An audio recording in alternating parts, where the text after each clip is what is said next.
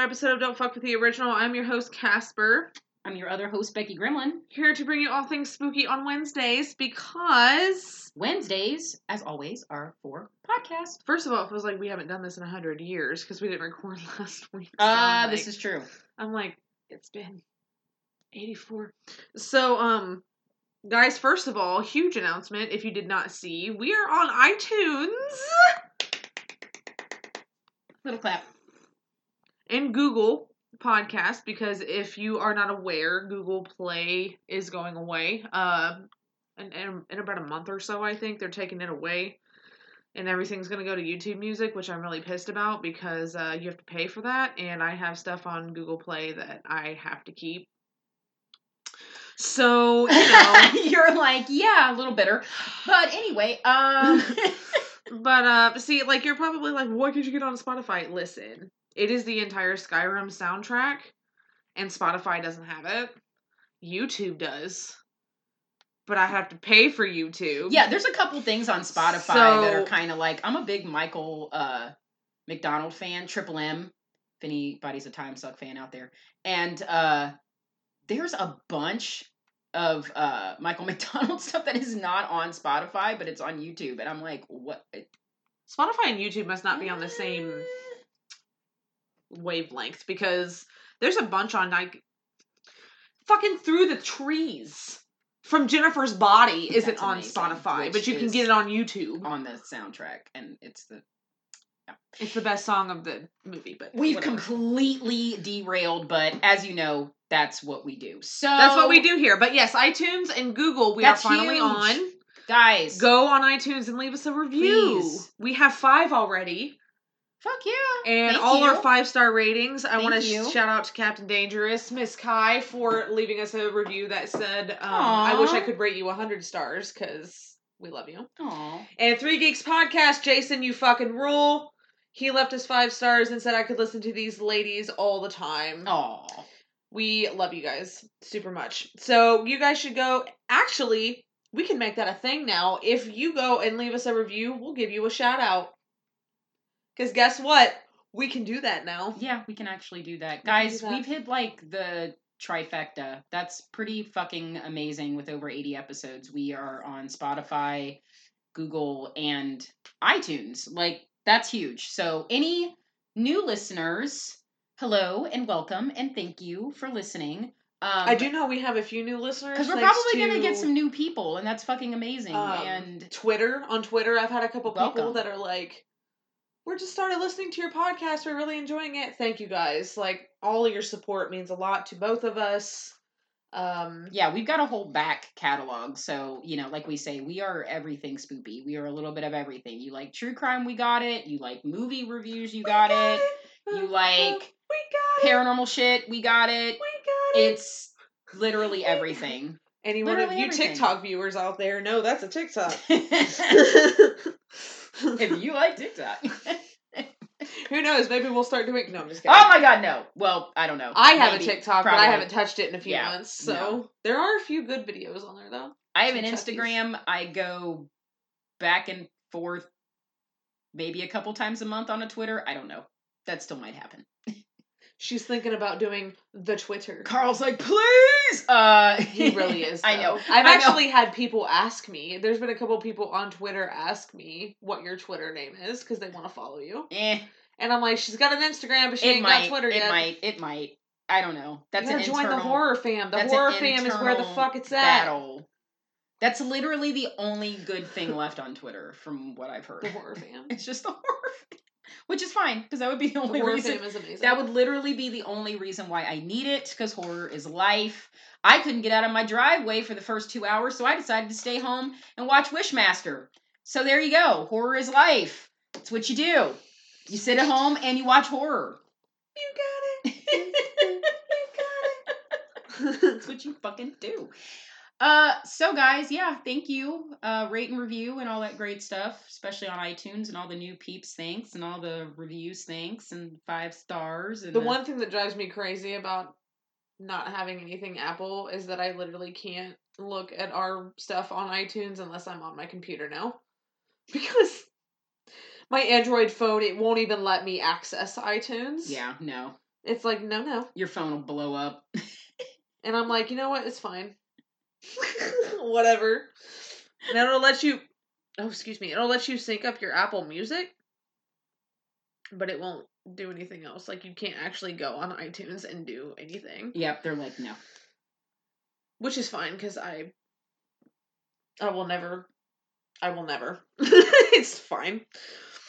Oh, Apple. But we appreciate the Apple people out there if you're listening. We just especially the nice lady, especially the nice lady who literally got our podcast on it. because of the trouble that I was having. She actually like apologized and she's like, "Oh my god, I'm so sorry. Uh, your podcast will be on within 24 hours," and it was. So, Yay! mm, Misha or whatever. So that's great. You are awesome. Service. Fuck yeah, thank you. I do have to say, Apple does actually have really good customer service. Yep. Every time I've needed anything from them, They I get better. aggravated with them.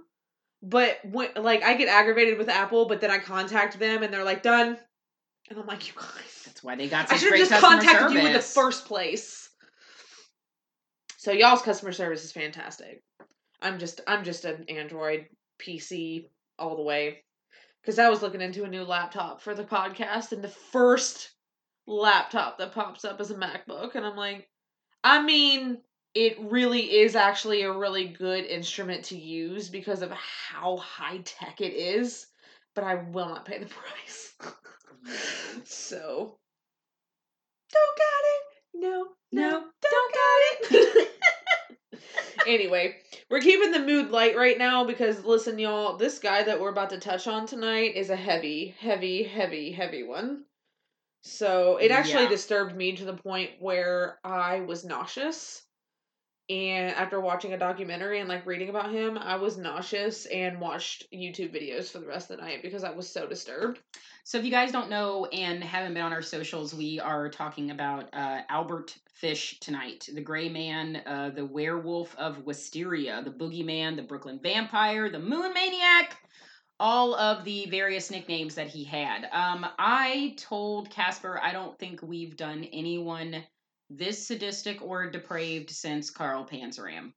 Um, and it's kind of crazy that it's like all around the turn of the century uh, that it seems like these people were the most fucked up and sadistic. I don't know if it's because everything was kind of more posh and proper back then and just the craziest you could be. Psychopaths took it to the umpteenth degree, I guess. And a lot more you were able to get away with. And um, that is definitely true in the case of this guy. Um, so Casper watched a great well, we're going to be referencing Wikipedia, of course, tonight. Um, and Casper watched a really great documentary that I've watched before. Um, that was done by uh, John Borowski, who also gave us a a lot of information with his uh, documentary about Carl Panzram as well. Um, I also, if you guys kind of want a more humorous take on Albert Fish, uh, Dan Cummins is a great comic who does a podcast called Time Suck.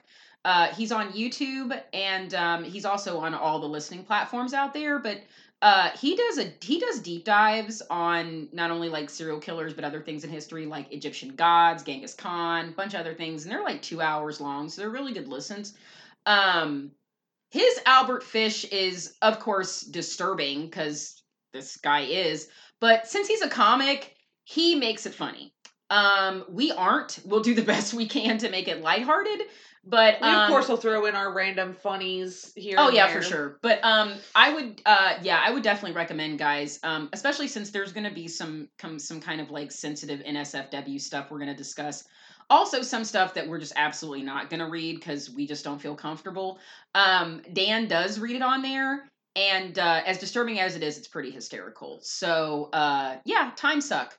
Just hail Nimrod, hail Lucifina. You guys will get it. Um, it's a great fucking podcast, honestly. If you guys are horror fans, he also does one with his wife Lindsay called uh, "Scared to Death," which has turned into me and my hubby's favorite, which is kind of great because he's normally not into horror stuff. But I'm I'm kind of moving him, guys. It took 12 years, but I finally, I just have to I have to find what he likes, and if I find what he likes, I he comes over to the spoopy side and Scared to Death podcast did it. And I think it's because they're a husband and wife team. It helps because they're a lot like him and I. They're they're goofy and they make it funny, but some of that stuff gets really fucking scary. And both of us have actually been kind of creeped out. So like we've actually watched it and legitimately gotten creeped creeped the fuck out. Which like not also even, for not me, even kidding. Shout out to kidding. Nuke's Five. Nuke. I'm sorry, Nuke's Top Five.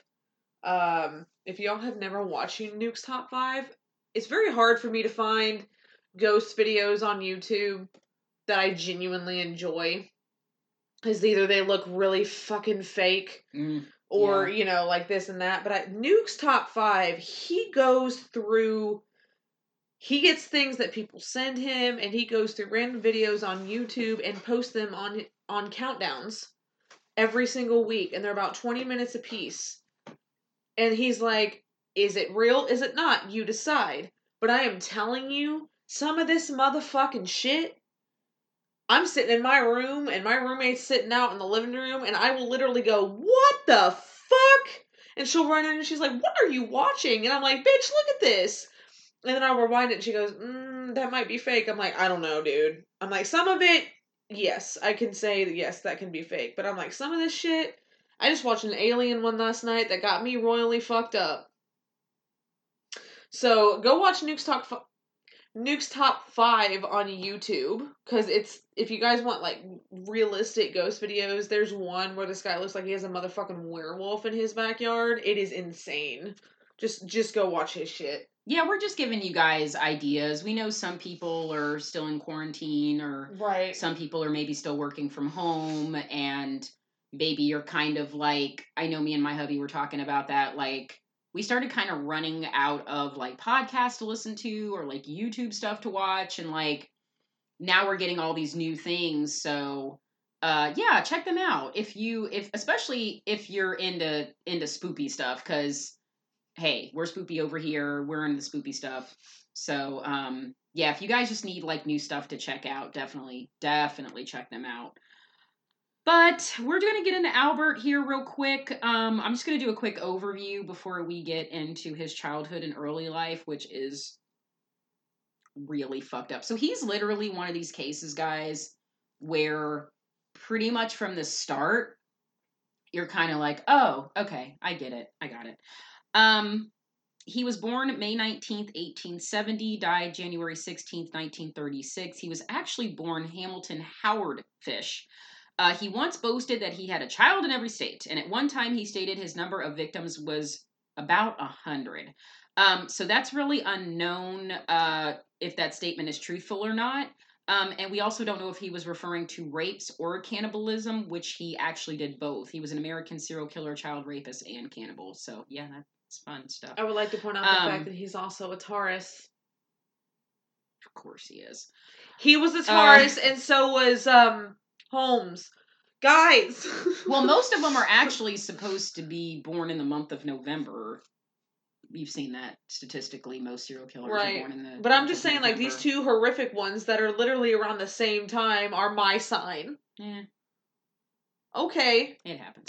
Okay. Um, he was also known by Frank Howard, Thomas Sprague, Robert Hayden, John Pell. I mean, just like Howard uh, or H. H. Holmes, he used various uh, aliases because it was easy to do back then. You could fucking get away with it. well, he didn't have an ID.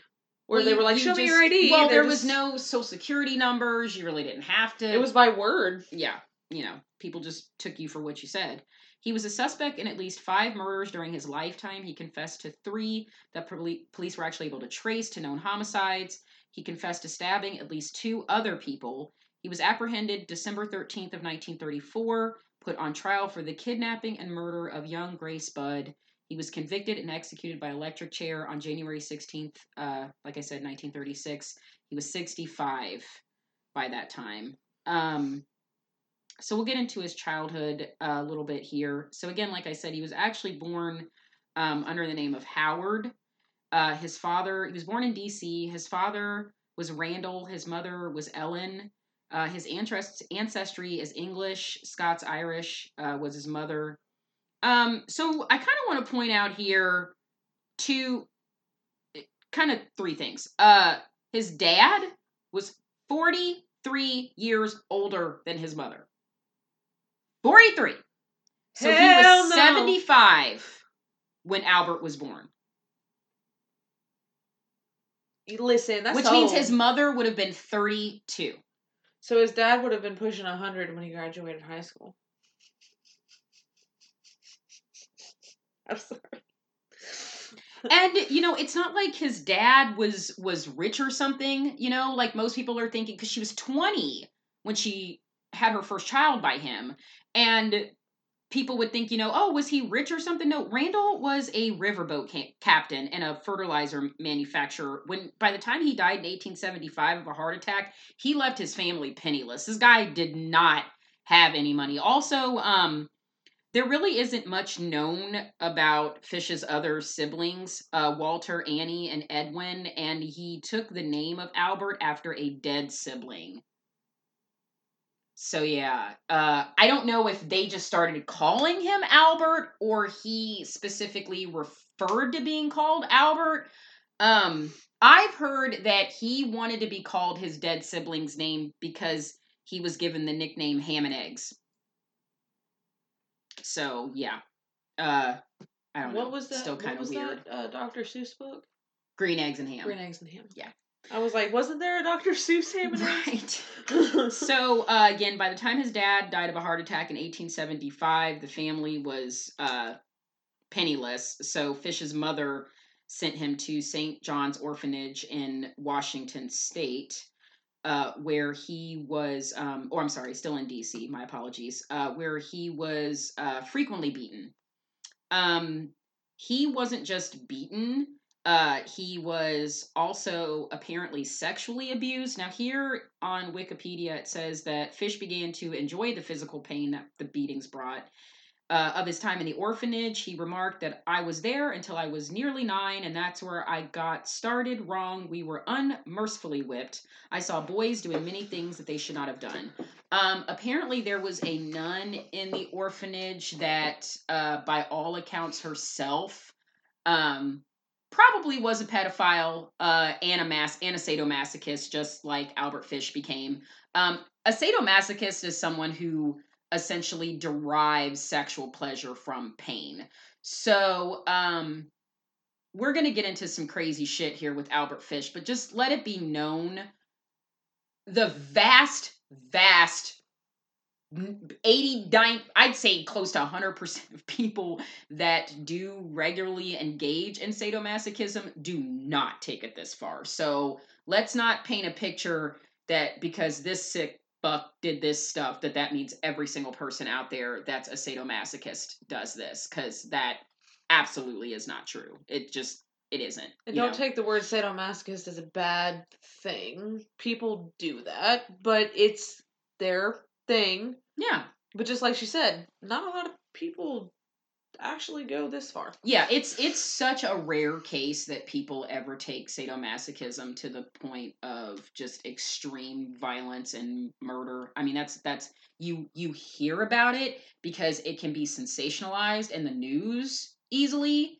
but it is extremely fucking rare. So I just wanted to put that out there cuz not everybody is like this dude. And obviously, you know, uh from you know dad being old and all that's fucked up and you know all everything happening to him. There was also um a l- huge the other thing i wanted to touch on too.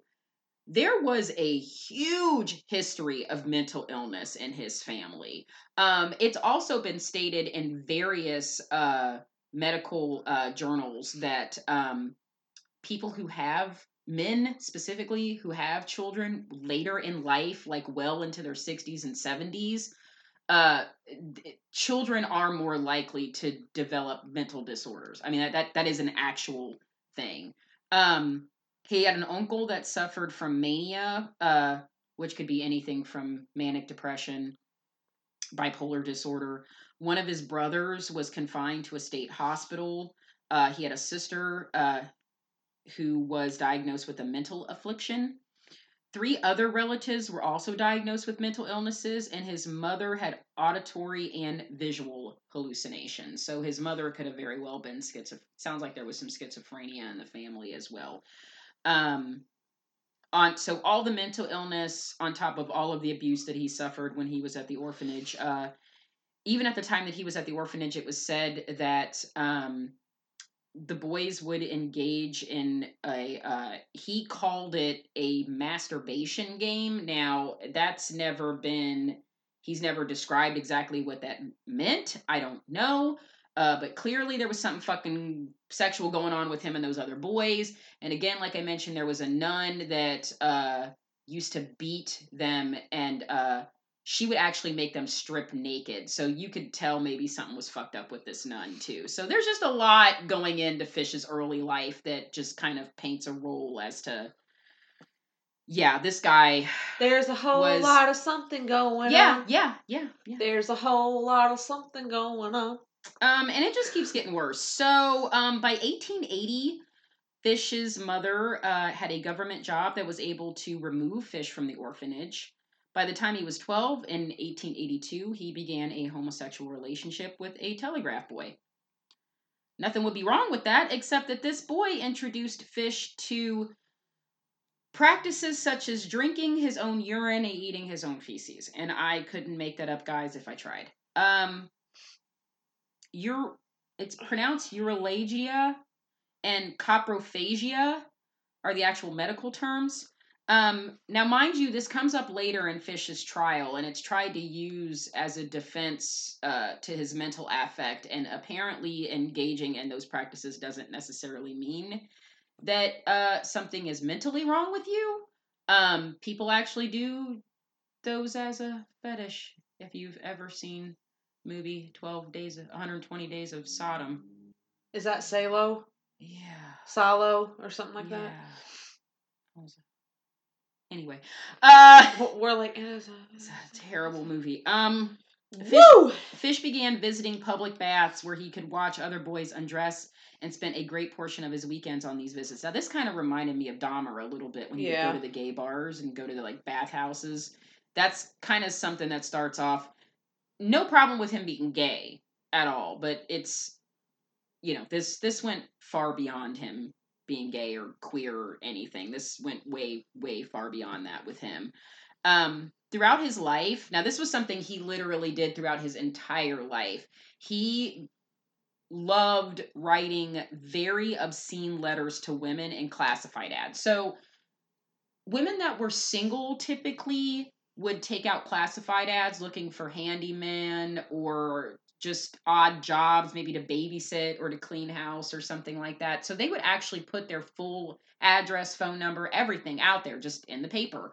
Um, you know, never thought anything of it back in that time. That's just kind of what you did. That's how you found a job. And he would just randomly pick addresses and write women just the craziest Oh my God. I think there was one that Dan read where he was writing to this woman that he was telling her that he had a son that she want that he wanted her to take care of, but the son was mentally ill and the only way that you could control him was to spank his bare bottom and he was hoping that one day she would do that to him too. Like just the letters got crazier and crazier and crazier. It just it got unreal and this guy did this a lot and did it pretty much throughout his entire life. Um he getting into early adulthood and criminal history. Uh, by 1890, he arrived in New York City where he became a prostitute and started raping young boys. By 1898, his mother arranged a marriage for him uh, by a woman named Anna Mary Hoffman, who was nine years his junior. They had six children Albert, Anna, Gertrude, Eugene, John, and Henry Fish. Throughout 1898, Fish worked as a house painter. He continued molesting children, mostly boys younger than six. He later recounted an incident which a male lover took him to a waxwork museum where Fish was fascinated by the bisection of a penis. Of course, he was. After that, he became absolutely obsessed with sexual mutilation. By 1903, he was arrested for grand larceny, convicted, and incarcerated at Sing Sing Prison. By 1910, while he was working at Wilmington, Delaware, in Wilmington, Delaware, he met a 19 year old man by Tom, by the name of Thomas Keaton. Now, Thomas Keaton's case is so sad. Um, by all accounts, Thomas Keaton was extremely intellectually disabled. Um, very, very low IQ and mental function. So, by all accounts, even though he was physically 19, mentally he was a child. And Fish took extreme uh, advantage of that. And uh, Fish described it as a relationship. This was definitely not a relationship. He tortured him. He took him to an old farmhouse after uh, getting after forcing him to go with him, and that's where he tortured him for two weeks. Uh, Fish beat him. Um, he stuck needles in his body. Uh, he eventually cut his penis in half.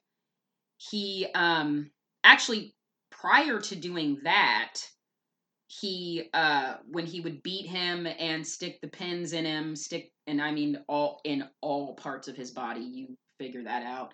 He tied him up. He untied him and actually told Keaton to do the exact same thing to him, which Keaton did. Beat him, stuck needles in him, again, literally everywhere. Uh, there's actually an X-ray picture. Now this is real. Uh, there's an X-ray picture where uh, Fish had nearly two dozen needles embedded into his pelvis and perineum. That's your tank, kids. Uh, so um, some of them were rusted, which means God only known how long they had been in there. Uh, once he finished beating Keaton, he covered his body in peroxide, covered him with Vaseline, left a $10 bill, gave him a kiss, and uh, said he took the first train back home and never heard what became of him. Pretty sure Keaton died. Um, couldn't, never read any reports. Uh, even in Dan's episode of Time Suck, there was never anything mentioned of whether or not Keaton's body was found. But um, I'm pretty sure once somebody cuts off half your penis, uh, you know, there's a major out. artery there. I don't care how much peroxide and Vaseline they they wrap on it. You're you're You're probably gonna bleed dead. out. Uh, so yeah, pretty sure Keaton probably died. Um, uh, we should also say too that uh, he never actually fed Keaton except his own feces. This was another practice that he continued with Keaton as well. Was the uh, feces in the urine, um, and water. That was about it. By 1917, Fish, uh, his wife had left him for a handyman named John uh, Straub, who boarded with the Fish family. Uh, Fish then raised his children as a single parent. I don't. Wow. Um, after his arrest, Fish told a newspaper that when his wife left him, she took nearly every every possession that the family owned. By that time, he himself started to develop auditory hallucinations. He one time wrapped himself in a car- carpet and declared that he was John the Apostle. Oh my gosh, this is definitely. No, he declared that he was following the instructions. Oh, following the instructions of John the Apostle. This is definitely So John schiz- told him schizophrenia to wrap to do this. himself in a carpet. This He said, I want you to become a burrito. You know, because fish burrito. I do love fish tacos. Oh shit. Um, Casper dropped her phone. Um, It was about this time that Fish began to indulge in self harm. Again, like we mentioned, the needles. Uh, when the x rays were done, it was actually 29 needles. Uh, he would hit himself with a nail studded paddle. He would insert lighter fluid into, oh, wool doused in lighter fluid into his anus and light it on fire. Um, this is apparently something that he got from back when he was in boarding school, according to reports. Everything, by the way, that we know about Fish these are things that he wrote himself. Once he was caught, he wrote a very detailed journal about his entire life and everything that he engaged in. Every single thing. So these were all, this was all by him, everything that we know. Uh, while he was never thought to have physically attacked or abused children, he did encourage them or their friends to paddle his buttock with the same nail studded paddle that he would abuse himself with.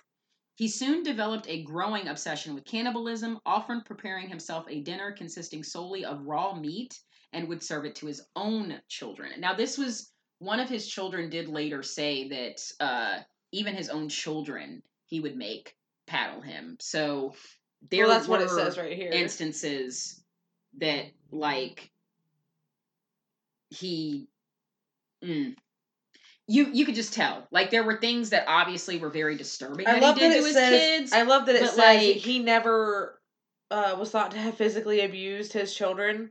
Oh, that says physically, not emotionally. I was gonna say he oh very much emotionally, emotionally. like these kids were fucked up like these kids were definitely fucked up for sure to be left alone with him in any capacity uh, by 1919 fish had stabbed an intellectually disabled boy in georgetown washington d.c he would specifically so this is this is i think this is kind of how you knew that there were obviously some mental defects with albert fish but he wasn't just out and out crazy because he could tell the difference between right and wrong and he was also very cunning in the victims that he would pick. He specifically chose uh, victims that were either black or mentally handicapped because he knew that explaining he would explain that he assumed that people would not miss them if they were killed. So he knew that. He knew that. So that means that this was premeditated. That's calculated. He specifically picked victims that he knew that no one would care about. Black victims and uh, mentally handicapped victims. So that right there is disgusting. Uh, he would later came, claim to occasionally pay boys to procure children for him Fish tortured, mutilated, murdered young children with his implements of hell, he called them. It was a meat cleaver, a butcher knife, and a small handsaw, because, you know, it's what, what you need. Um, on July 11th, 1924, Fish found eight year old Beatrice Kiel playing alone on her parents' farm in Staten Island, New York. He offered her money to come and help him look for rhubarb. She was about to leave the farm when her mother chased Fish away. Fish left, but returned later to the Kiel's barn, where he tried to sleep but was discovered by Beatrice's father and forced to leave. By 1924, Fish was 54 years old. His psychosis had just gotten completely out of control, and by this time, not just John the Apostle, but he felt that God was commanding him now to torture and sexually mutilate children. Shortly before his abduction of Grace Budd, Fish attempted to test his implements of hell on a child that he had been molesting named Cyril Quinn. Quinn and his friend were playing box ball on a sidewalk when Fish asked them if they had eaten lunch. When they said no, they had not, he invited them into his apartment for sandwiches. While the two boys were wrestling on Fish's bed, they dislodged the mattress, found his implements of hell, became frightened, and ran out of the apartment. Good boys. So fast. Uh, Fish also, um, if this couldn't get any fucking worse, he was a bigamist. He remarried on February 6, 1930, in Waterloo, New York, to Estella Wilcox, but divorced her only after one week. He was arrested in May of 1930 for sending an obscene letter. Again, like I said, he did this a lot. An obscene letter to a woman who answered an advertisement for a maid. Following that arrest and one in 1931, he was sent to Bellevue Psychiatric Hospital for observation. Um, so before we get into details about the murder of Grace Budd, which is the one that uh, Fish is more prominently known for, we're going to get into some other crimes that happened prior to his arrest, and these were actually ones that were done uh, prior to the uh, murder of Grace Budd. Did, did Would you? I was gonna say, would Yeah. you like me to Yeah, you can go ahead. take over for a little bit so You you can rest your rest your beautiful voice. maybe. Your beautiful, beautiful. Take a little voice. sip of tea. Take a sip of tea. Take a sip of that lemon tea.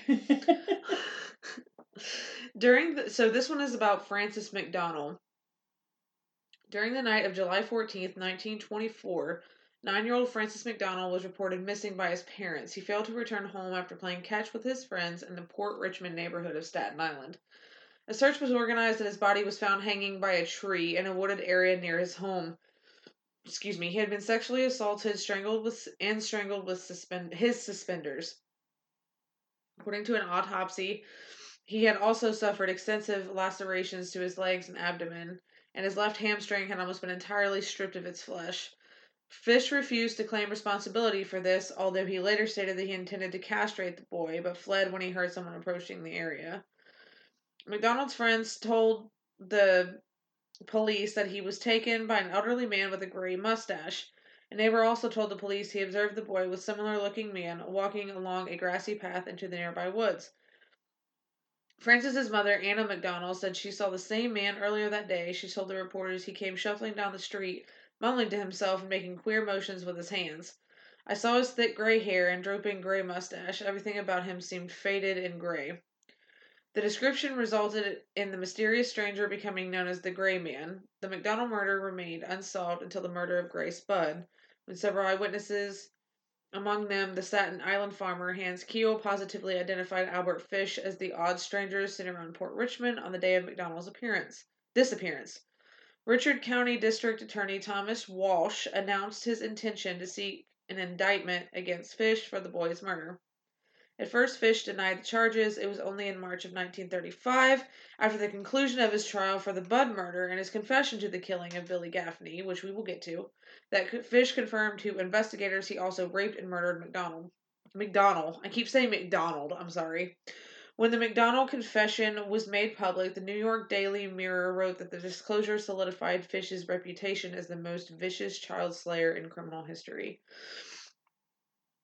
So this next one that they were had referred to, Billy Gaffney, on February eleventh, nineteen twenty-seven, three. Oh God, it's just it's hard to read, like how young these f- children are too. And remember, guys, he did this to close to a hundred kids by his report. So I mean, these were young, young, young children. So Like most yeah. of, like you had said before, under six. yeah, It's a special place in hell for him. Yep. Three year old Billy Beaton and his 12 year old brother were playing in the apartment hallway in Brooklyn with four year old Billy Gaffney. When the 12 year old left for his apartment, both younger boys disappeared. Beaton was found later on the roof of the apartments. When asked what happened to Gaffney, Beaton said the boogeyman took him. Gaffney's body was never recovered. Initially, serial killer Peter Kudzinowicki.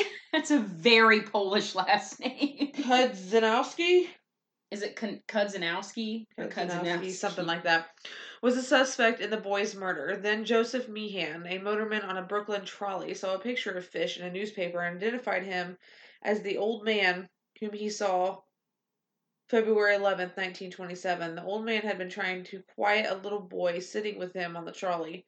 The boy was not wearing a jacket, was crying for his mother, and was dragged by the man on and off the trolley. Beaton's description of the boogeyman matched Fish.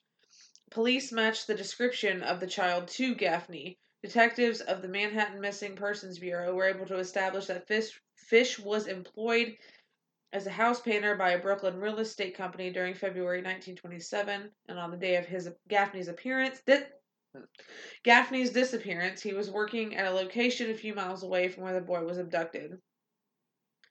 There's a letter here that he talks about what he did to that little boy, and I'm not reading it because number one, it could be very triggering to some people.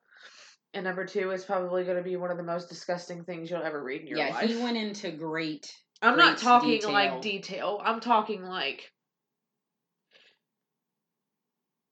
Do you know? Do you guys remember? You guys might remember uh, the BTK killer when he goes into slight detail about stuff. This is this is like too. It's just it's disgusting how he describes this. It's Yeah. not even like it's hard to even describe in words how he talks about this. And this was a four-year-old little boy. So yeah, um, it's on. Uh, It's on Wikipedia, Wikipedia. Both of the letters are so.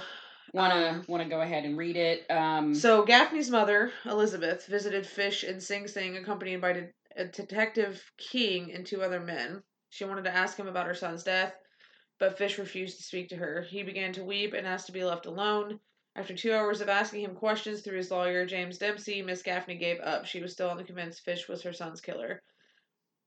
Don't know why she would be, because this letter is very, very, very, very detailed. It's pretty detailed. Um, you know that very well just could have been uh, denial. I think by that time you've lost a child. Uh, Right. that could have very well been denial. Um, I can take over and read Grace Budd if you want to read the trial and execution. That's fine. Um, so here we get into the most famous case that he was known for, just as disturbing. Um, but we, if the absolute hero of this tale is the incredible police work that was done meticulously for six years in trying to find Albert Fish. Um, that that's really the only highlight of this story. If it wasn't for this cop, who who knows if he ever would have would have he he could have just kept doing this. I mean, he was into his 60s and he just could have kept doing this. On May 25th, 1928, Fish saw a classified ad in the Sunday edition of the New York World that read, Young man, 18, wishes position in the country, Edward Budd, 406 West 15th Street. Young man. Here's a place you. Not with Ed, not with Albert Fish. Jesus. Um, on May 28th, Fish, by this time 58, like we said, he just would have kept doing this, visited the Budd family in Manhattan under the pretense of hiring Edward. He later confessed that he had planned to tie Edward up, mutilate, leave him to bleed to death. Fish introduced himself as Frank Howard, one of his many aliases, a farmer from Farmingdale, New York. He promised to hire Bud and his friend Willie and said he would send for them in a few days. He failed to show up, but sent a telegram to the family apologizing and set a later date. When Fish returned, he met Edward's younger sister, Grace.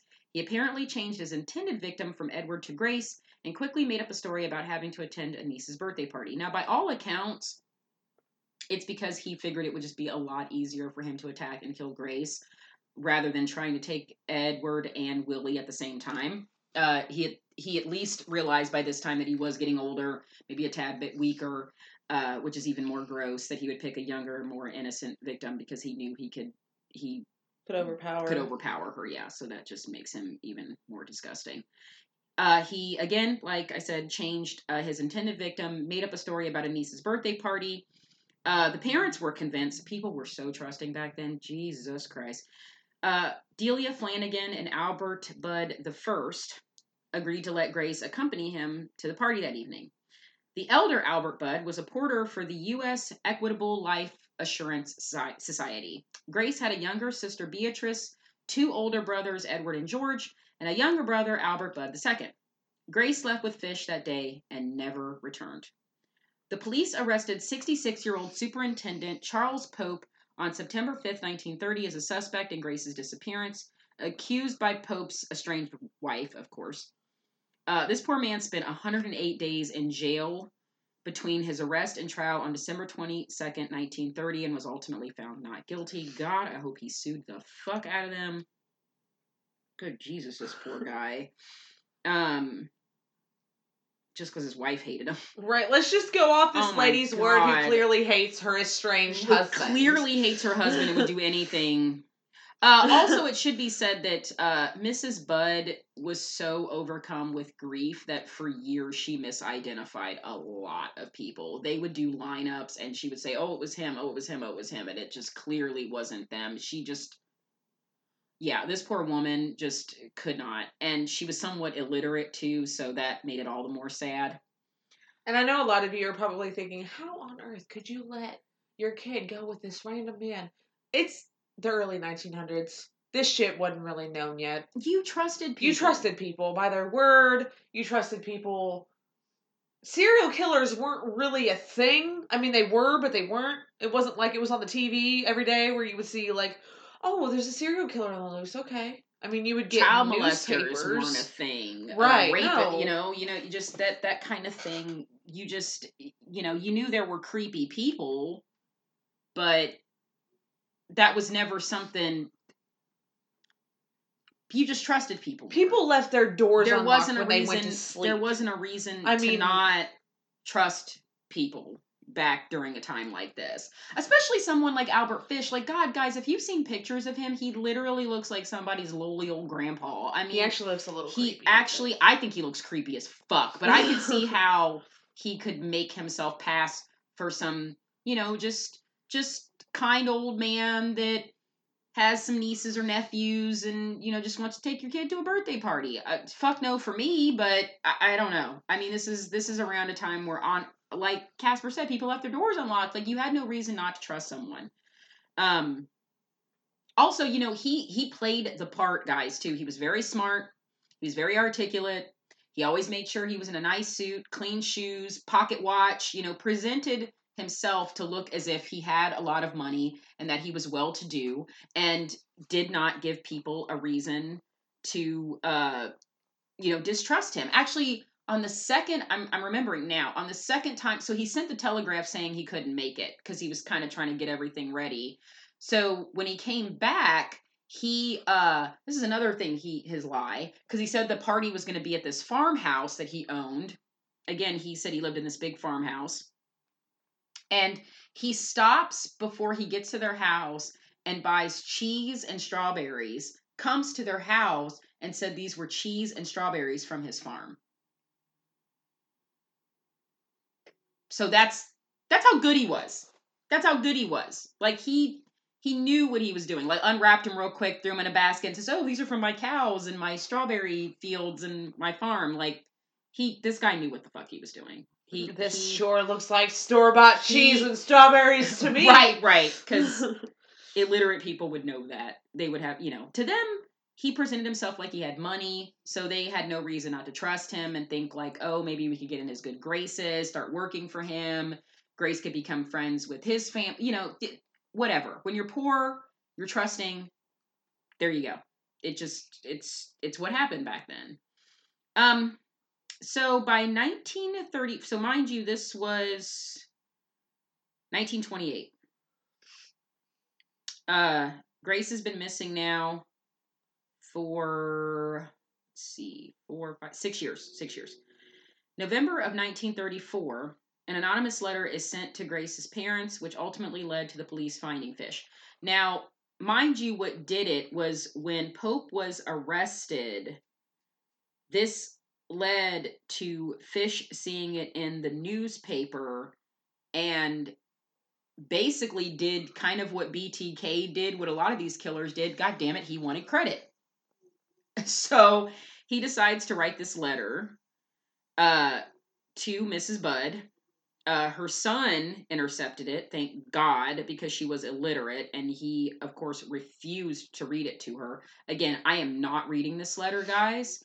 If you want to read it, you can read it on Wikipedia, or you can listen to Dan Cummins' Time Suck, where he reads the entire thing. I'm not reading it.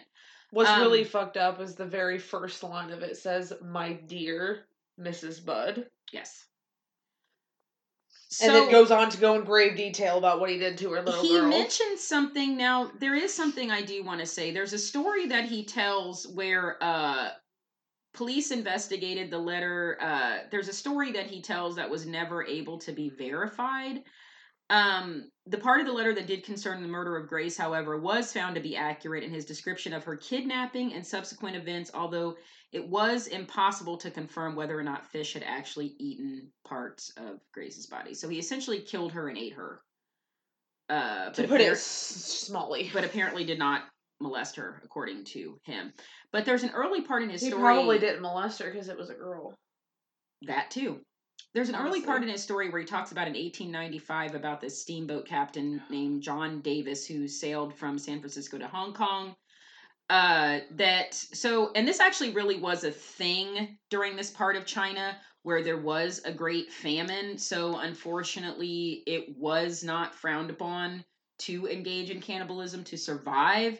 Now, it wasn't something to the degree that uh, Fish described in this letter, where children as young as 12, under 12, were just sold off to the butcher block to be cut up. Um, uh, no boy or girl under 14 was safe on the street. Now, this part was was not true. Um, but there was a great famine during that time. So most meat that was sold that was said was stew meat or steak chops was usually human meat. Um, Now, understand. now, we've had this discussion before. and this has happened in other great famines too. This is nothing new. This is something that's been to survive, cut off my damn arm and eat it. Like that's the you know cauterize it and cut off my arm if we need to if we need to survive. Your your survival mode kicks kicks in. your body literally goes into starvation mode. That But is- there's a is an difference actual thing. Surviving and doing it because you want to. your body's starving. You have to have proteins. I need meat, damn it. You have to. You have to have proteins. Give me some of those fingers. So again, um, that face. You were like phalanges are probably not your best bet. Uh, I'm not some eating barbecue your finger. sauce I'm not eating your. fingers? I'm not eating your fingers. I'm getting them thighs. Um, Oh yes. I'm getting them thighs. Honestly, Uh, all I'm picturing is chicken thighs. right? And I'm thinking about chicken, Which is and I'm like, really ooh, chicken. fucking good. Chicken is so. Um, apparently we taste like pork, so uh, I mean, I I'm like pork. gonna get into that. But uh, I digress. The story about Captain John Davis was never corroborated. I'm sure Fish just fucking made that up. I don't even know why. It's literally like he had to go into this whole story almost like making an excuse for why it was okay for him to eat children's flesh like why did you have to make up this whole fucking thing about this steamboat captain in 1894 that ate kids in china i don't fucking know it was so ridiculous um but he did it because he's literally trying to justify himself. sounded That's like why it. he's doing it. or this was a part of his psychosis i don't know Possibly. I, d- I don't know i if, if he was this guy if he knew this guy if he made up this guy i don't even know what the fuck this has to do with anything but there's a whole fucking part about grace i am absolutely not going to read but if you guys want to read it you go right on ahead. But essentially long story short he killed her and ate her. There you go. Um so he was captured again like we said from some incredible police work. Uh William King, um, I believe he was the cop, wasn't he? I think he was the one that ul- ultimately went into like the the real. he went into X Games mode. Yeah, this guy like did absolutely did not at all give up. He was the chief investigator on this case. Yeah, William King. This guy is literally unsung hero of this entire story. Um, just worked on it for six years straight until he was gonna fucking catch him. So this is what this is what ultimately gave Fish away. This is this is how we know we have good uh, detective work here. The letter was delivered on an envelope that had a small hexagonal emblem that read NYPCBA, which stands for New York Private Chauffeur, Benevolent Association. Now, mind you, Fish wasn't, but obviously he found the stationery. A janitor at the company told police that he had taken the stationery home, left it at a rooming house, though, at 200 East 52nd Street when he moved out. Landlady of the rooming house said that Fish checked into that exact same room a few days later, so he used the same stationery. She said that Fish's son sent him money and asked her to hold the check for him. So he would always have uh, mail sent there, specifically money that his kids would send him. He would always have it sent to the same exact boarding house. So William King literally for years rented that exact same room and waited and waited and waited for a King. And then finally one day Fish showed up to pick up his mail. Uh, King actually apparently wasn't there. The landlady called him and did everything she could to stall Fish. Finally, King made it there. Uh, he he got him. Um, and then he actually tried to attack King. He brandished a razor blade, but uh, King, of course, swiftly disarmed him and took him to police headquarters. You know, because Fish by this time was brittle and feeble and old, and of course had no problems attacking a child, but uh, was no match for uh, Investigator King. So this guy is amazing. Uh, Fish made no attempt to deny the murder of Grace Budd, saying that he meant to go to the house to kill Grace's brother Edward. Fish, uh, again, stated that he never entered, never ever entered his head to rape her, uh, but he did later admit to his attorney that he had involuntary ejaculations when he killed her. Because, yeah. Um, this information was used in trial to claim that the kidnapping was sexually mo- motivated in order to avoid any mention of cannibalism. So, yeah, it was easier to say that he was turned on by killing her than rather saying that he ate her. Okay, because yeah, makes total sense. Uh, anyway, if you want to go ahead for We've become that meme of that woman with the uh yeah, yeah, the equations where yeah, we're like yeah, yeah, yeah. sounds about right. Adds up. hmm Anyway, uh, Albert Fish's trial for the murder of Grace Budd began on March 11th, 1935, in White Plains, New York. Frederick P. Close presided as judge, and Westchester County Chief Assistant District Attorney Albert. What? Attorney Albert F. Gallagher was prosecuting attorney. Fish's defense counsel was James Dempsey. I don't know why I thought of Patrick Dempsey when I read James Right. Dempsey, a former prosecutor and the one-time mayor of Peekskill, New York. The trial lasted for ten days. If a trial like that happened today, it'd be ten years. Fish pleaded insanity and of claimed course he to- did. and claimed to have heard voices from God telling him to kill children. Several several psychiatrists testified about Fish's sexual fantasies, which included sadism, masochism, flagellation, exhibitionism, voyeurism, pidger, pic, picurism, Yeah. cannibalism, choro, chorophagia. Uh, Coprophagia. Okay, I was like, I said that so wrong. I missed the first P. That's the eating shit. literally. It's literally eating shit. I'm so sorry. You're like eating shit, and I'm like, oh yeah, yeah, yeah. Oh yeah, yeah, yeah. I was like, were you verklempt or do you need to sneeze? I was- Uh, It was both. both. Got it. Urophilia, hematol, hematolagnia, Got it. pedophilia, necrophilia, and infib- infibulation. I know why you wanted me. To. I wanted. I know why you wanted me to read this section. Yeah, because I gave you all the hard words. I'm like, him in some isms, mean- a bunch of mean- ilias and isms. did not mean to do that. Um, just in case most of you guys don't know what any of those mean, Fa- flagellation is literally flagellating, beating yourself, exhibitionism, voyeurism. It's exactly what it means. Showing things off, spying on people. Uh, picarism is actually just if if you guys have heard of those, like what was that show? My Weird Appetite or something. People that it? uh, so does anybody remember that show? I think it's called like My Weird Appetite or something like that. Uh, but anyway, it's uh, picarism is when people just eat. Are you talking about my strange addiction? That's it.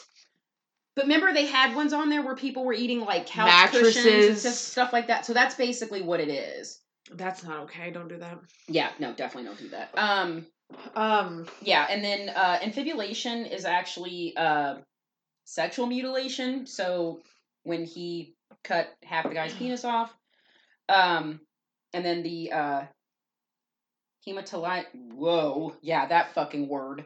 Um, that's an obsession with blood. So there you go. man. Just in case most of you guys didn't know what the hell any of that stuff was. Uh, Dempsey, in his summation, noticed that fish was a psychiatric phenomenon, and that nowhere in legal or medical records was there another individual who possessed so many sexual abnormalities. Abnormalities. Well, he got it from somewhere. Like we said, there was when he was 12 that boy showed him that stuff. So it's it's not like this kind of stuff was out of the norm, but obviously it wasn't known until someone was placed in prison or a psychiatric facility. So, Oh, what I do that for? Okay. the defense chief expert witness was Frederick Wortham, a psychiatrist with an emphasis on child development, who conducted psychiatric examinations for the New York criminal courts. During two days of testimony, Wortham explained Fish's obsession with religion and specifically his preoccupation with the biblical story of Abraham and Isaac. Wortham said that Fish believed that similarly sacrificing a boy would be penance for his own sins and that even if the act itself was wrong, angels would prevent it if God didn't approve. Now, y'all probably don't really know the story of Abraham and Isaac unless has you nothing to do with that, but uh, no. Um, what he's saying is basically like there's there is a story in the Bible where Abraham God told Abraham to sacrifice Isaac Isaac Isaac. And right before Abraham did it, God stopped him because he was testing his faith. Uh, but he stopped him. Isaac was his son. Yeah. So that's also a difference. Fish never tried to sacrifice any of his own children. and also it was God stopped it before it happened. So uh, he attempted the sacrifice once before, but was thwarted when a car drove by. Heaven forbid. Edward Budd was the next intended victim, but he turned out to be larger than expected, so he settled on Grace. Just like I mentioned. Although he knew Grace was female, which is how what I said, it is believed that Feast Feast Yikes. Fish perceived her as a boy. Wortham then detailed Fish's cannibalism, which in his mind he associated with communion. No. No. You know, I have heard other uh like uh psychotic serial killers mention that though. Yeah, That they'll they literally equate it to. to a form of uh, Communion. communion. Yeah. It's not. It, no. The last question Dempsey asked Wortham was 15,000 words long, detailed Fish's life, and ended with asking how the doctor considered his mental condition based on his life. Wortham simply answered, He is insane. Gallagher cross examined Wortham on whether Fish knew the difference between right and wrong. He responded that he knew, but it was a perverted knowledge based on his opinions of sin, atonement, and religion, and thus was an insane knowledge. The defense called two more psychiatrists to support Wertham's findings. The first of four rebuttal witnesses was Menas Gregory, the former manager of the Bellevue Psychiatric Hospital, where Fish was treated during 1930. He testified that Fish was abnormal but sane. Under cross examination, Dempsey asked if Coprophilia, urophilia, and pedophilia. Thank you. It's that first one. I don't know why I don't want to put that first P in there. I'm like, it's not there. Uh, indicated a sane or insane person. Gregory replied that such a person was not mentally sick and that these were common perversions that were socially perfectly all right, and that Fish was no different from millions of other people. Yeah, they are considered as disgusting and and insane as they would be to to most people. They're they're seriously considered fetishes. Essentially, they're considered Right. sexual fetishes. Some very prominent and successful, some very prominent and successful who suffered from the very same perversions. The next witness was President, President, resident physician at the Tombs, Perry Lichtenstein. Lord, Dempsey objected to a doctor with no training in psychiatric. Are you gonna be okay? No, I'm not. Okay. Psychiatry testifying on the issue of sanity. But Justice Close over what? But Justice Close I'm so sorry. overruled. I'm so sorry, guys. I'm my brain right now. I cannot. We're gonna start that sentence over actually, because y'all are probably like, "What?" like I just got lost. Okay. Dempsey objected to a doctor with no training in psychiatry testifying on the issue of sanity, but Justice Close overruled on the basis that the jury could decide that weight, what weight to give a prison doctor.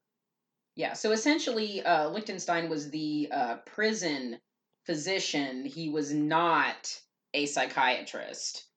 So the judge allowed him to testify, but the justice thought, you know, obviously thought that was ridiculous because, you know, how can how can someone who doesn't have a degree in psychiatry mm-hmm. make a judgment on Psych. Fish's mental state? But Right. yeah, so So when asked whether Fish's causing himself pain indicated a mental condition, Lichtenstein replied, "That is not masochism, as he was only punishing himself to get sexual gratification." The next witness, Charles Lambert, testified that coprophilia was a common practice and that religious cannibalism may be psychopathic, but was a matter of taste and not evidence of a psychosis. The last witness, James Vavasour, Vavasour? Vavasour. repeated Lambert's opinion. Another defense witness was Mary Nicholas, Fish's 17 year old stepdaughter. She described how Fish taught her and her brothers and sisters several games involving overtones of masochism and child molestation. I would say that was probably the spankings. Probably. None of the jurors doubted that Fish was insane, but ultimately, as one later explained, they felt he should be executed anyway. Yes, good. Jesus, yes. Like, he's got to go! That's how I felt. I I think by the time this jury literally heard everything from shit eating to piss drinking to cannibalism to 8-year-olds dude to fucking like These letters. this jury was like okay, we literally don't give a fuck if this creepy old fuck is crazy or not. He just has to die. he's got to go. he has to die because he was never going to stop doing this like let's just get one thing clear he was never going to stop doing this until he got caught. Or until he I mean, just that- got literally old and feeble enough to just not do it anymore but he was going to find one way or another to continue to do this he just Yep. wasn't going to stop so yeah thank god for this fucking jury Praise. They found him to be sane and guilty, and the judge ordered the death sentence. Fish arrived at prison in in March of 1935 and was executed on January 16th of 1936 in the electric chair at Sing Sing. He entered the chamber at 11:06 p.m. was pronounced dead 3 minutes later. He was buried in the Sing Sing prison cemetery. Fish is said to have helped the executioner position the electrodes on his body. His last words were reportedly, "I don't even know why I'm here." According to one witness present, it took two jolts before he died, creating the rumor that the apparatus was short circuited by the needles that he had inserted into his body. It's not true. These rumors were later regarded as untrue, as Fish reportedly died in the same fashion and same time frame as others in the electric chair. Yeah, apparently people said that uh, there were reports that he was looking forward to dying, uh, that he would actually be into it in some way, like feeling his own death, but that absolutely was not true. Uh, like his last words, I don't even know why I'm here. He was he was actually pretty terrified. He was given a last meal. I don't remember what it was, but he didn't eat it at all. Um, he just was terrified. He did not want to die. I think he just I think he honestly thought he was just going to continue this depravity for the rest of his life. I I don't think he ever thought it was going to get to this point. At a meeting with reporters after the execution, Fish's lawyer, James Dempsey, revealed that he was in possession of his client's final statement. This amounted to several pages of handwritten notes that Fish apparently penned in the hours just prior to his death. When pressed by the assembled journalists to reveal the document's contents, he re- Dempsey refused, stating, "I will never show it to anyone. It was the most most filthy string of obscenities I have ever read." I bet Just reading the letters that were revealed. his poor fucking lawyer. Oh my god. Yeah. So, um, again, guys, real quick, just to acknowledge the victims, because uh, again, out of respect, even no matter how long ago this was, these were children. Um, now, if you guys don't remember, there were f- five suspected victims. Emma Richardson on October 3rd of 1926, who was five. Yetta Abramowitz in 1927, who was 12. Robin Jane Lee Liu, who was six, May 2nd of 1931. Mary Ellen O'Connor, February 15th, 1932, who was 16. And December 15th of that same year, 17 year old Benjamin Collings.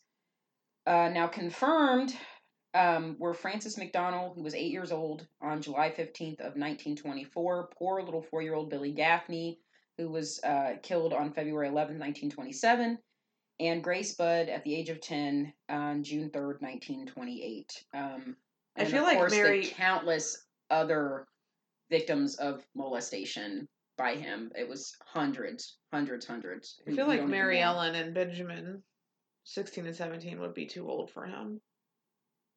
But uh, who knows? They definitely weren't adults, so. No. Uh, so apparently in 2007 there was a biographical film made about Albert Fish's life called The Gray Man. I have never seen it nor heard of it. Um, and again, as we mentioned, the documentary film by John Borowski came out in t- 2007, and it's simply titled Albert Fish. If you guys are interested in all and watching it, is on Amazon Prime. Again, it is disturbing. Um, I've seen it. Casper recently saw it. It's disturbing. Uh, like we said, if you want something more lighthearted, maybe watch The Time Suck. But uh, again, we did not want to get into the letters here. Um, these were children, guys, just out of respect, and they're absolutely disgusting. And like we said, if it wasn't enough to hear about this guy eating his own shit, I don't really know much more you you needed from that. I don't think anybody wanted to hear a descriptive detail of how he murdered and ate kids. So um, you can use your imagination on that one or not. I wouldn't. Um, so yeah, that's it. Um, we should mention that the one murderer that was suspected, uh, that Peter um, Kudzinowski, he was a serial killer uh, who had three known victims: uh, a twenty-year-old, a five-year-old, and a seven-year-old. He went to trial and uh, was put to death on December 21st, 1929. Um, he was executed in the electric chair in New Jersey in Trenton State Prison. So uh, he was just another child murderer around that time. If that name didn't ring a bell, I just wanted to mention it. Um, so yeah, guys, that was Albert Fish. Uh, this is one that I really wanted to do because a lot of people aren't familiar with it. I Some wasn't. are. Casper knew nothing about it. And I feel like we had done all of the ones that were the most well known. Also, this guy was extremely fucked up for the time. And uh, it's just one that I thought really needed to be heard. Because seriously, when you look at the guy, he you know i don't know you don't you don't know what you expect when you hear the depraved things that some of these people do you don't really you don't really know what they're going to look like i mean They jeffrey look like dahmer jeffrey dahmer neighbor. literally looked like anybody uh albert fish looks like somebody's grandpa i mean btk fucking Bundy. BTK lived in suburbs. Like these people are so unassuming. So it's kind of one of these things like when you hear what they do, you can't really say, "Oh, well, they're they don't look like what I thought." Well, what what would you think they would look Right. like? I mean, you don't you really don't know. Like, are you, really picturing a meth head? Like missing You really teeth, don't know. sunken eyes. They're to look they're going to look like normal people. All the more unassuming that they can be, the more they get away with it. According to statistics, you walk past eight serial killers in your lifetime. Shh. Just kidding. Um According to statistics, your best friend. Totally kidding. Is that Um, why you wouldn't answer me the other night? totally God damn it! Were you? Why didn't you ask for help? You know, I had things to do. So, guys, yeah, that's about enough of that. I've That had about dude enough of that. and that sick shit and all that stuff. But yeah, we definitely wanted to bring that to you guys because that was one that I don't think most people know. We need to do Ed and It was such a fucked up story. Yeah. Um. At some point, we are going to do Ed Gein because I feel like he's really well known, but not many people do podcast episodes about Well, him. Well, he's not. He's not a really serial a serial killer. killer. though, but like just as equally as an extremely fucked up story and Very interesting case. we honestly wouldn't have any of the iconic horror films that we would today. Psycho wouldn't exist. There's so many different things that wouldn't exist if it wasn't for the Ed Gein case. So uh, he's not our serial killer next month, but he he's gonna be he gonna be coming up here sometime soon. He gonna be. Oh, oh Lord, he coming. Oh lord. oh Lord. So guys, I know I had posted that we had a surprise for next week. Uh, we have a big surprise for It's next pretty week. fucking huge, guys. Um, if you haven't heard of Host, you're probably living under a rock. um, Host has become, according to Rotten Tomatoes, the best horror movie of the year so far. Um, it is fucking fantastic. If you don't have Shudder, get it. Watch Host. It's literally 56 minutes long. It's perfection. It's scary. It's great. Um, I don't even. It's amazing.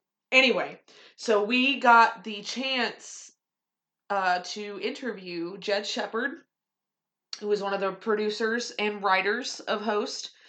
And as we were getting ready to interview him, he surprised us and grabbed Haley Bishop from the the movie, who was the girl, one of the main characters. She was the one who started the Haley plays Haley. yeah.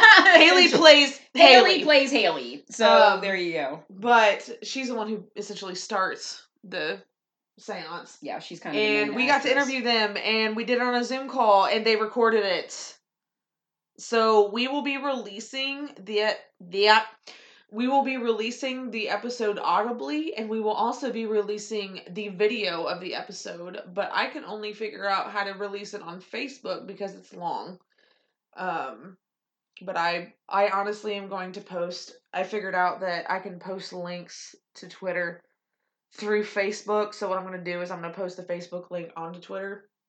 And even if you don't have a Facebook, it should let you watch it cuz I know I send my friends Facebook links. They don't have Facebooks and they can still watch the videos. Yeah, you can. I've been able to watch. So- I've been able to watch a ton of videos on Facebook, and I don't have a Facebook page. Never have. So it shouldn't a be an Facebook is a dumpster fire, so I know a lot of people don't have Facebook right now. I do mostly because I keep in contact with certain people on there. But um I can't figure out a way to do it on Twitter, and I've Googled it, and apparently Twitter only lets you upload up to 10 minutes if you figure out a way to do it. So, Well, Twitter. oh, Twitter, get with the times. Um, but I get it because Twitter is basically the short end of what Facebook is. So I'm going to post it to Facebook, and I'm going to share the link on Twitter so everyone can see the video because it's kind of it's gonna fuck with you because of a certain background on one of them. So it's pretty great. Well, it's just Um, gonna fuck with you. The whole concept of the movie is Zoom, and We we, were were on on a Zoom, Zoom. call. Um, guys, I am really proud of this interview. It was incredible. I couldn't even believe it myself. Uh, I'm still shook it happened. this is seriously the top. I mean, this. If you're a horror fan and you haven't seen Host yet, like it's unreal. It's it's the most popular, most talked about, most amazing horror film of 2020. It's literally the horror film that everybody needed right now. I I think I told him that that like we needed this film. I just hope you know how bad we you sound this. like you sound like the Dark And- Knight.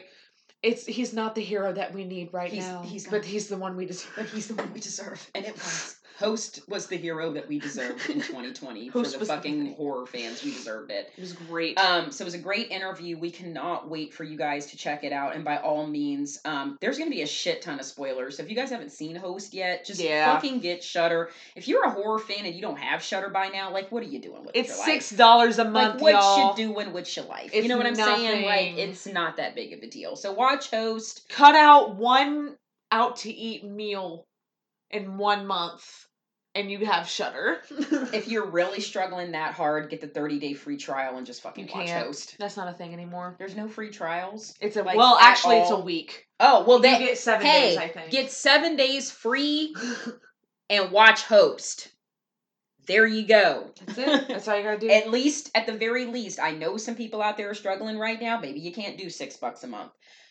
Just get the free Get week, week. and freaking watch and if you it. want it for longer, make up another email. I There you know. go. Just keep making up emails till you can get a whole month's worth. You know. I have 52 emails.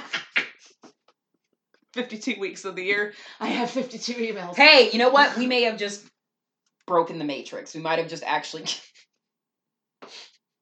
Just Somebody might actually do that. I've I have like don't seven know. or eight emails. Some oh of them my I god, don't no! remember. I've used to, and I like can't, and no, just no, just no. All right, guys. So, a word from our small Sarah. Calm your buddy down. I was like, is it coming? Um. oh Lord, it's coming. so guys, uh, as I was telling Casper today, I was like, I beat Starbucks, and I had my pumpkin spice out before they did. Uh, the pumpkin spice bath bombs are here, guys. She's kind of right. They're early. They're here.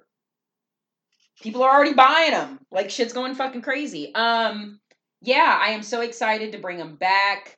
I love them. I know you guys love them. They were a huge, huge hit last year. Um, new formula, using something a little new this year. So, uh, the pumpkin spice scent has been pumped up to a billion. And I told Casper, it literally you you will smell like you're bathing in a PSL. I'm not even gonna fucking lie. Y'all, Like, listen. She let me smell it, and I straight up inhaled for about thirty seconds, and she had to take it away from me. I was like, I'm gonna suck this dust up my nose. must snort a line of pumpkin spice. Um, Don't tempt me. that I wouldn't recommend it. I mean, it, I would probably get sick Like, from I that. I would probably have would the worst. No. Do that at all. uh, but yeah, guys, they're on the Etsy shop. Um, the only thing that is gone for right now that I've posted uh, pretty regularly is that uh, the lemonade bath bombs for the summer are gone. The lavender bath scrub for the summer is gone. I do have a Um, question for you. Are you gonna bring back the apple ones for fall? Possibly yes. Okay. It was just a question. I was just Possibly yes, doing that. because that was another popular one too. Um, but for now, pumpkin spice is here. Buy it on the Etsy shop. Uh, the link is in the bio on the Instagram page. Otherwise, just go to Etsy.com and search "Calm Your Body Down." CYBD is the Instagram page. CalmYourBodyDown.com is the website. Um, possibly sometime later this year, I might be revamping the website a little bit. I'm still kind of throwing that up in the air. We'll see I what throw happens. my website in the air sometimes. we'll see what happens. Um, I've kind of neglected it. I haven't really meant to. There's just been some other things going on, so we'll see. We'll see what happens with that. But I feel uh, like this entire year we had so many plans oh and everything god, just got pushed. Like we finally got on iTunes, and that was just that was the best. That was just the best. Everything's just gonna take a big giant fucking cold because of COVID. But um oh, also just wanting to let everybody know with a little disclaimer with COVID, and I've tried to post this as much as I possibly can, um, that as a home-based business, I am following all the CDC guidelines. Uh, everything in the area where the bath bombs are produced is sterile.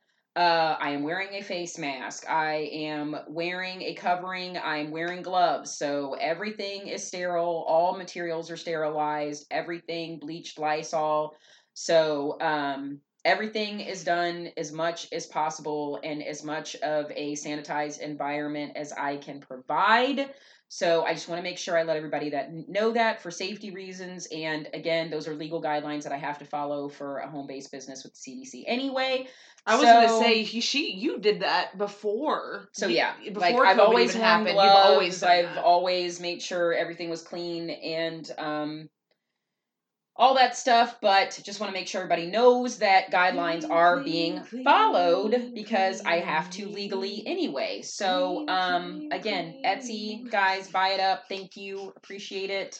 Thanks, Mindy. I knew you were gonna buy them before anybody else did. So Mindy. let me her know what you PSL. think, dear. She actually just commented Because I don't on know my- if you'll have them by the time this podcast comes out. but- She commented on my post that I posted about the pumpkin cold brew, and she's like, "I haven't had any pumpkin spice yet. I'm so behind." Oh, I, I, yeah, we we jumped the gun as soon as it's there. So I was like, "Oh, oh!" Like y'all, I went to Dunkin' Monday, and Tuesday. Sorry, I went no Monday, whenever the fuck that was. one of the and days there was the a sign, and they were like, they got pumpkin, and I said, "Y'all got pumpkin already?" And the guy said, "It's too early, but we do." And That I was said, last week. sir, I will take a pumpkin spice latte. And he goes, Oh, you're one of those. Yes, I am. I said, If fall could fuck. No, I'm just kidding. We we he, we didn't get it all that. I didn't the go Dunkin' none guy. of No, no, no, no. We didn't. We didn't do all that. We didn't do all that. No. Anyway, so now this is brand new, guys. Now I'm gonna be like, we are on iTunes, Google, and Spotify. Give us a follow, give us a subscribe, leave us a review, leave us five stars, four stars, three stars, one star if you want. I feel like if we have haters, we've made it. Yes, yes, we have. um but do that if you guys seriously do have an iTunes account it would it'll help get us our name out there more we'll get more listeners uh we have new things coming soon we're really excited um Guys, we're sure gonna have new interviews. We're gonna have new stuff. We're gonna do Yeah. a lot more listener episodes. We're Yeah. we're we're banging it out, guys. We're uh you know even if you don't like iTunes, just fucking a just get an iTunes account and just subscribe to us just to help us out. Like seriously. I mean I did it's it's it's just a help. It really really is, and we appreciate everybody new. Listen to our back catalog, get a feel for us. Uh, yeah, it's just it's exciting to say like instead of sixteen different names, we can just say yeah, we're on everything except Stitcher. So just fucking yeah Listen. much listen. No, Uh, listen we're actually not on Amazon either I'm working on that but Oh, I'm having well, issues yeah, we're not on Amazon either. Uh, whatever We're on the we're on we're on the good ones. We're on the ones you need. Yes. If you guys want to like say hey or anything, just send out an email, dfwto8493 at gmail.com. And of course, you know our socials, Facebook, Instagram, and Twitter. And don't fuck with the original. Make sure to spell it out with the apostrophe or you will not find us. And like I said, I'm posting the video from Facebook next week. If you do not have a Facebook, do not worry. Do not fear. It will play. Trust me. It will I've be on Twitter. Also, if you do not and they play. follow uh on Instagram, or if you do follow on Instagram but not on Twitter, I will post the link to the video or the link to the episode on Instagram, but you have to be following on Twitter to, or Facebook to get the link to the video because Instagram is weird. So we we will just make sure like I'll post a little preview on Instagram of the video, but Twitter or Facebook is going to be your best bet for that. And you want to see it. Also, I apologize for my terrible camera angle cuz double chin. All right, guys, we'll see you next week. Go watch Host if you haven't. Watch it. Go watch it. I've watched it three times. You have no excuses. Happy spookies. Bye.